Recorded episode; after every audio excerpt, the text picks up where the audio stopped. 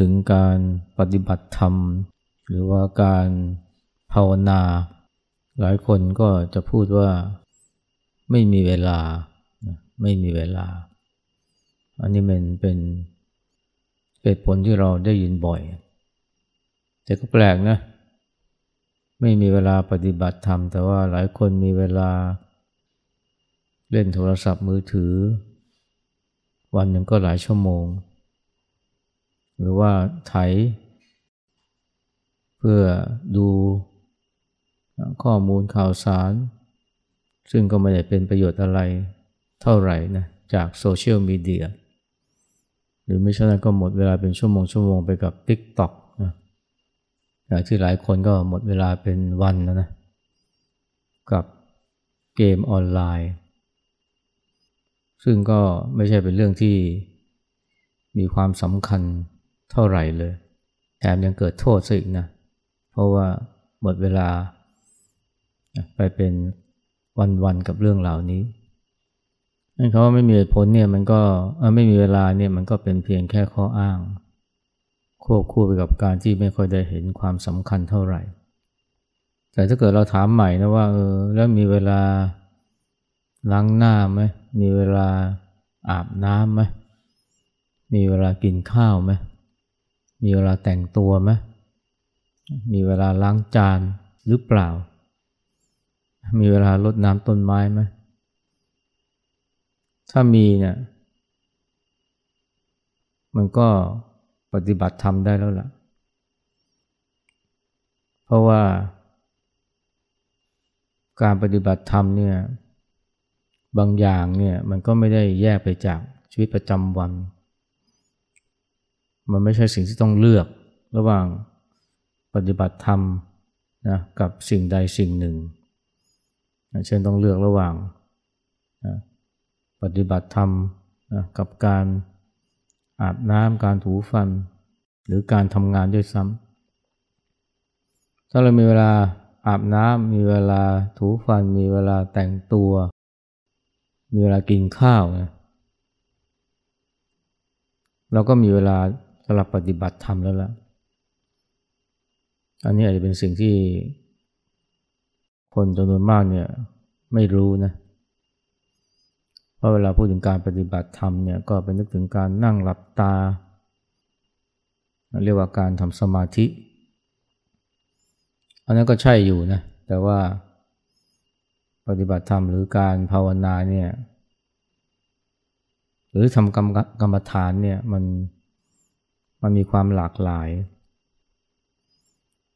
บางอย่างเนี่ยก็สามารถที่จะทำไปพร้อมๆกับนะกิจกรรมในชีวิตประจำวันได้ ไม่ใช่ต้องละทิ้งนะกิจกรรมที่ทำเป็นปกติในชีวิตประจำวันนะมาเข้าวัด หรือว่ามาเข้าห้องพระ เพื่อทำสิ่งที่เรียกว่าปฏิบัติธรรมหรือภาวนา ดี๋ยวว่าจะเป็นการเจริญสติการทำความรู้สึกตัวเนี่ยสามารถจะทำไปพร้อม ๆ หรือทำควบคู่ไปกับกิจกรรม หรือเอเรียบทต่างๆ ในชีวิตประจำวันได้ ไม่ต้องยกเลิก ไม่ต้องเลือกว่าจะต้องทำปฏิบัติธรรมหรือว่าต้องเลือก ระหว่างปฏิบัติธรรมกับการกินข้าวเนี่ยไม่ต้องเลย เพราะว่าการจุลสติเนี่ยนะมันก็ไม่ใช่อะไรอื่นนะนอกไปจากการ มันก็ไม่ใช่อะไรอื่นนะแต่เป็นการ วางจิตวางใจ ให้ถูกต้องนะเวลาเราทำกิจกรรมต่างๆ นั่นคือทำด้วยความรู้เนื้อรู้ตัวทำอะไรก็ทำด้วยใจเต็มร้อย ไม่ใช่ทำแบบครึ่งครึ่งกลางๆหรือทำแบบห้าสิบห้าสิบหรือทำหลายอย่างพร้อมกันพระเจ้าเคยตรัสนะว่าเนี่ยให้ทำความรู้สึกตัวเวลาเดินไปข้างหน้าถอยมาข้างหลัง ซึ่งก็ไม่ได้หมายความว่า เดินจงกรมเท่านั้น เดินมาหอไตรนะเดินไปขึ้นรถนะ เดินระหว่างตึกนะในที่ทำงาน หรือว่าในโรงเรียนมหาวิทยาลัย ก็ได้นะทำความสึกตัว เดินไปข้างหน้าถอยมาข้างหลังนะเดี๋ยวซ้ายแลขวา ก็ทำความรู้สึกตัวคู่ขาเหยียดแขน ก็ให้ทำด้วยความรู้สึกตัว รวมทั้งนะแต่งเนื้อแต่งตัวเนี่ยอย่างพระเนี่ยเวลาสะพายบาตรผ้าสังฆาติ หรือห่มจีวรเนี่ยท่านก็ให้ทำด้วยความรู้สึกตัว คือไม่ปล่อยใจลอยคิดโน่นคิดนี่ กินดื่มเคี้ยวลิ้ม ก็ทำด้วยความรู้สึกตัว อุจจาระปัสสาวะนะซึ่งก็ทำทุกวัน เราก็ทำด้วยความรู้สึกตัว ยืนเดิน นั่ง หลับตา ตื่นนิ่งพูด ก็ทำด้วยความรู้สึกตัว นี่ก็ปฏิบัติแล้วถ้าเรามีเวลากินดื่มเคี้ยวลิ้มเนี่ยเราก็ปฏิบัติได้ ถ้าเรามีเวลาเข้าห้องน้ำอุจจาระปัสสาวะเราก็ปฏิบัติได้ นั่นคือการเจริญสติทำความสึกตัว จริงอยู่นะการเจริญสติเนี่ยบางครั้งเราก็ทำในรูปแบบ อย่างเช่นที่นี่ก็ อย่างเช่นที่นี่ก็มีการเดินจงกรมสร้างจังหวะ อันนี้เรียกว่ารูปแบบ เมื่อเราเดินจงกรมสร้างจังหวะเนี่ยเราก็ ไม่ได้กินข้าว ไม่ได้อาบน้ำเราต้องอกินข้าวเสร็จซะก่อน อาบน้ำให้เรียบร้อยซะก่อน จึงจะมาเดินจงกรมมาสร้างจังหวะ ถ้าเป็นการปฏิบัติในรูปแบบเนี่ยนะมันก็แน่นอนนะที่จะต้องหาเวลามาทำสิ่งนี้ ซึ่งก็ไม่ใช่แค่ว่าเนี่ย ต้องอาบน้ำให้เสร็จก่อน หรือว่ากินข้าวเสร็จก่อนแต่จะรวมถึงว่า อาจจะต้องงดเล่นเกมออนไลน์ งดดูหนัง งดดูซีรีส์ งดเล่นโทรศัพท์มือถือ อย่างนี้ต้องเลือกล้วหลายคนในเวลาพูดถึงการปฏิบัติก็ถึงถึงการปฏิบัติในรูปแบบ เพราะฉะนั้นเนี่ย ก็เลยบอกไม่มีเวลา แต่มีเวลาสำหรับการถ่ายโทรศัพท์ มีเวลาสำหรับการดูซีรีส์ มีเวลาสำหรับการเล่นเกมออนไลน์ แต่ถ้ามองว่าการปฏิบัติเนี่ยมันไม่ใช่มีแค่นั้น ไม่ใช่มีแค่การทำในรูปแบบแต่ว่าเป็นการปฏิบัติที่กลมกลืนไปกับชีวิตประจำวัน กินดื่มเชี่ยวลิ้ม ใส่เสื้อนุ่งกางเกง ระหว่างที่ใส่เสื้อระหว่างที่นุ่งกางเกง ก็ทำความรู้สึกตัวไปหรือเจริญสติไป เก็บที่นอนก็เจริญสติได้ถ้าเข้าใจการปฏิบัติในความหมายเนี่ย มันไม่ต้องถามนะว่า มีเวลาทำไหม เพราะมันไม่ต้องการเวลาพิเศษ ไม่เหมือนการปฏิบัติในรูปแบบมันต้องอาศัยเวลาพิเศษจะต้องงดบางอย่างเพื่อมาปฏิบัติธรรมเล่นเกมให้น้อยลง ดูหนังให้น้อยลงหรืองดดูหนังเพื่อได้ได้มาเจริญสติไม่ว่าจะเป็นการนั่งหลับตาตามลมหายใจหรือเดินจงกรมสร้างจังหวะ แต่ถ้าเป็นการเจริญสติที่ไม่มีรูปแบบนะที่กลมกลืนประกับชีวิตประจำวัน มันไม่มีคำถามว่ามีเวลาหรือเปล่า เพราะว่าเราทำได้นะกับพร้อมๆไปกับควบคู่ไปกับ กิจวัตรหรือกิจกรรมที่เราทำในชีวิตประจำวัน และถ้าเทียบระหว่างการปฏิบัติในรูปแบบกับการปฏิบัติที่กลืนไปกับชีวิตประจำวันแล้วเนี่ย ในแง่หนึ่งเนี่ยอย่างหลังที่สำคัญกว่าว่าปฏิบัติในรูปแบบเนี่ยเราก็ทำได้ไม่นาน วันหนึ่งอาจทำได้แค่ชั่วโมงสองชั่วโมง หรือว่าถ้าว่าจะทำทั้งวันแบบเวลาเข้าคอร์สหรือมาวัดเราก็ทำได้ อย่างมากก็จะสักเจ็ดวันหนึ่งเดือนหรือสามเดือน แต่ว่าที่เหลือเนี่ยเราก็ต้องกลับไปสู่ โลกภายนอกใช้ชีวิตกลืนไปกับโลกภายนอก ถ้าว่าเรารู้จักนะเจริญสติ ให้กลืนไปกับชีวิตประจำวันเนี่ยเราจะมีเวลากับการปฏิบัติได้มากทีเดียว ถ้าเรารู้จักปฏิบัติ โดยที่ไม่ใช้รูปแบบเนี่ย แต่ปฏิบัติตั้งแต่เช้า ตื่นนอนขึ้นมาจนเข้านอนเลย แม้จะไม่ได้เดินจงกรมสร้างจังหวะเลยเนี่ย แต่เราก็สามารถจะปฏิบัติได้หลายชั่วโมงทีเดียว ถึงแม้ว่าครึ่งหนึ่งนะอาจจะหมดไปกับความหลงนะลืมนะตื่นนอนตีห้าหกโมงเช้าเนี่ยจนถึงสามทุ่มสี่ทุ่มเนี่ย มันก็หลายชั่วโมงนะ สิบหกชั่วโมงถึงแม้เราจะไม่ปฏิบัติในรูปแบบเลยเนี่ย แต่ถ้าเราพยายามปฏิบัติให้มันกลืนกับชีวิตประจำวัน แม้ว่าจะหลงไปสักครึ่งหนึ่งหรือห้าสิบเปอร์เซ็นต์เราก็ยังปฏิบัติได้เนี่ยถึงแปดแปดชั่วโมงเจ็ดแปดชั่วโมงเลยทีเดียว ถึงแม้ว่าคุณภาพของการปฏิบัติอาจจะสู้การปฏิบัติในรูปแบบไม่ได้ เพราะการปฏิบัติในรูปแบบเนี่ย มันเป็นทางลัด เป็นตัวเร่งให้สติเติบโตได้เร็ว ไม่มีสิ่งมารบกวน มากเท่ากับเวลาที่เราปฏิบัติในชีวิตประจำวันมันก็จะมีสิ่งรบกวน บางทีก็เผลอคิดโน่นคิดนี่นะตามสิ่งที่มากระทบ แต่ถ้าหากว่าเรารู้จักนะขวนขวายหรือมีชันท่าในการปฏิบัติ นอกรูปแบบเนี่ยโอ้เราจะปฏิบัติได้เยอะเลย วันหนึ่งวันหนึ่งเนี่ยถึงแม้จะบอกว่าไม่มีเวลาปฏิบัติในรูปแบบเนี่ยแต่ก็ยังมีเวลาปฏิบัติ นอกรูปแบบมีเวลาเจริญสติทำความรู้สึกตัว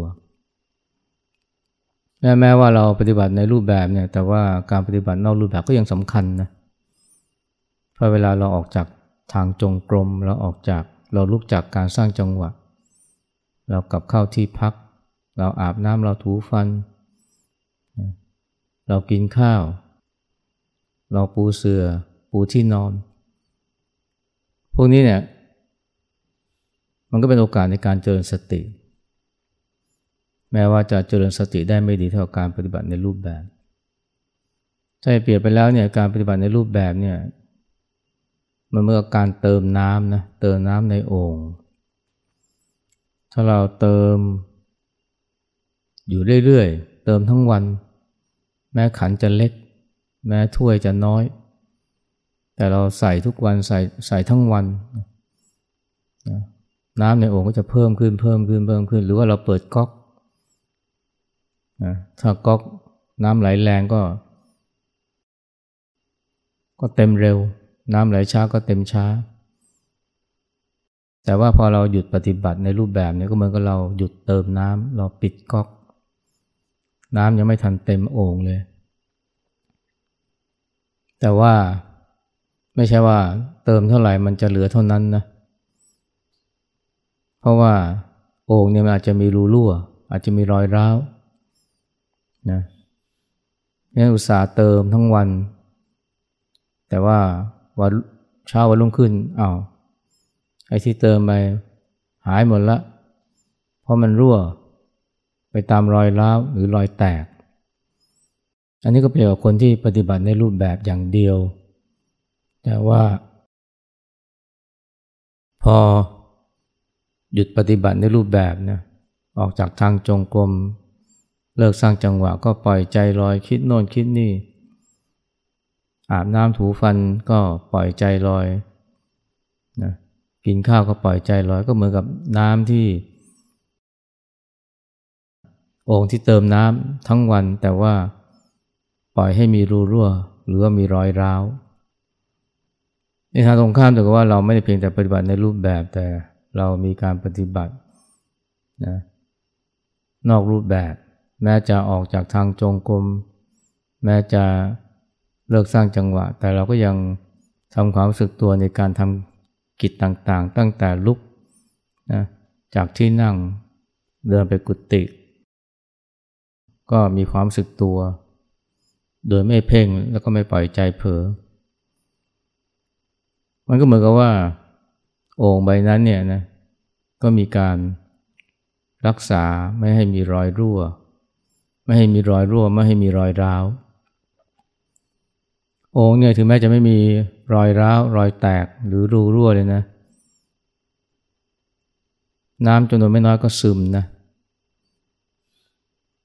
ข้ามวันข้ามคืนเนี่ย น้ำไม่รู้เท่าไหร่ก็ซึมระเหยไปหมด อันนี้คือเปรียบกับคนที่ปฏิบัติแต่ในรูปแบบ แต่ถ้าปฏิบัติในรูปแบบด้วยปฏิบัตินอกรูปแบบด้วยเนี่ย มันก็หมายความว่าเติมน้ำเยอะ แต่ขณะเดียวกันก็รักษาน้ำไม่ให้ซึมหายหรือรั่วไหลแล้วน้ำก็จะเต็มน้ำก็จะเต็มโอ่งได้เร็วนะเพราะฉะนั้นเนี่ยการปฏิบัติในรูปแบบเนี่ยมันต้องทำควบคู่กับการปฏิบัติในชีวิตประจำวันนะบางคนจะไปเข้าใจนะว่าปฏิบัตินี่มันมีแต่เฉพาะรูปแบบ สมัยที่อาตมาเคยบวชใหม่ๆที่วัดสนามในเนี่ยโอ้ยเดินจงกรมสร้างจังหวะทั้งวัน แล้วก็ไม่อยากให้ใครมากวนเลยนะ แต่มีวันหนึ่งเนี่ยเห็นโยมพ่อโยมแม่ เดินเข้ามาที่วัดเห็นไกลๆเนี่ย แค่เห็นนี่ก็หงุดหงิดแล้วเพราะอะไรเพราะว่า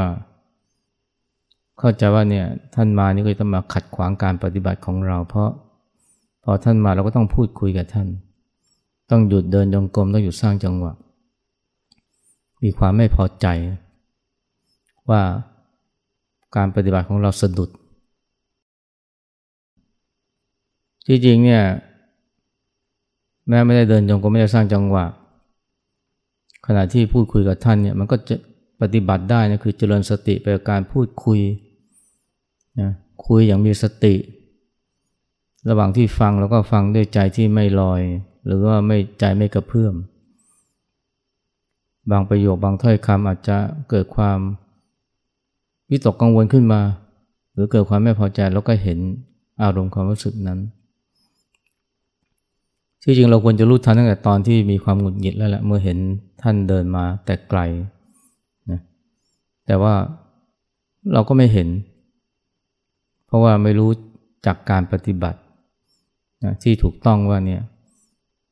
มันไม่ใช่แค่รู้กายเคลื่อนไหว แต่ไม่ต้องเห็นใจคิดนึกด้วยและอย่างที่บอกเมื่อวานนี้ไม่ใช่เห็น ไม่ใช่รู้กายเคลื่อนไหวเมื่อทำกิจ แต่เห็นใจคิดนึกเมื่อเจอผัสสะเช่นเห็นคนมา แล้วรู้ว่าเขาจะมาคุยกับเราเนี่ยแล้วจะทำให้เราต้องหยุดการปฏิบัติ เกิดความไม่พอใจขึ้นมาก็เห็นความไม่พอใจ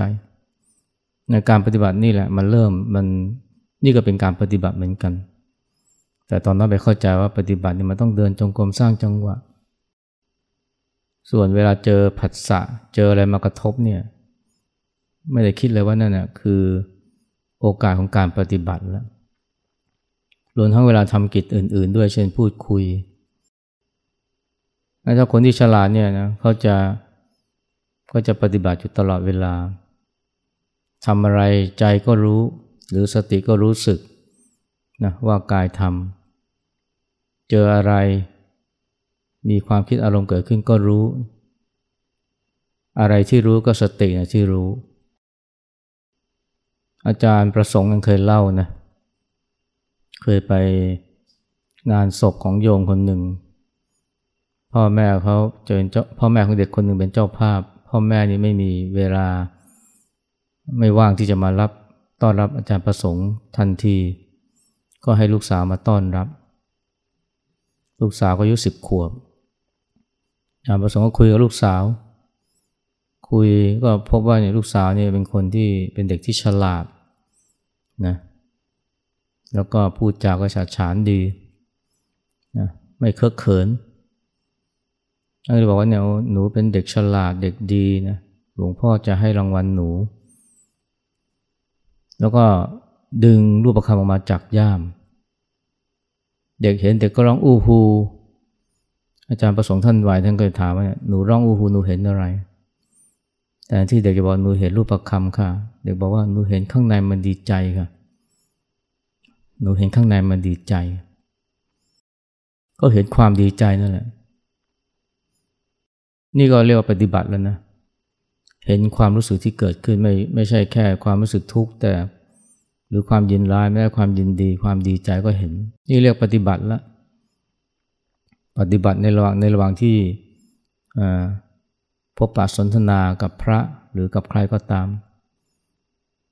ท่านไม่พอนะอาจารย์ประสงค์ก็ถามว่าแล้วหนูทำไงกับมัน หมายถึงว่าไอ้ข้างในมันดีใจเนี่ยหนูทำไงหนูทำไงกับมัน เดี๋ยวก็ตอบว่า หนูก็แค่ดูมันเฉยๆค่ะ ตอนนี้มันเบาลงแล้ว ความดีใจลดลงแล้ว ดูเนี่ยคืออะไร ก็ดูเฉยๆ หนูก็ดูมันเฉยๆ ไม่ได้ทำอะไรกับมัน ไม่กอด เห็นความดีใจก็ไม่กอด คนเราเนี่ยเวลาเจอสุขเนี่ยก็กอด เวลาเจอทุกข์ก็กดหรือผักใส เวลาดีใจก็โถมเข้าหา เวลาเสียใจก็ผักสายออกไป แต่เด็กคนนี้ก็แค่ดูเฉยๆที่นี่ที่ครูบาอาจารย์เรียกว่ารู้ซื่อๆนี่คือการปฏิบัติแล้วนะไม่ใช่ว่าจะต้องมายกมือสร้างจังหวะเดินจงกรม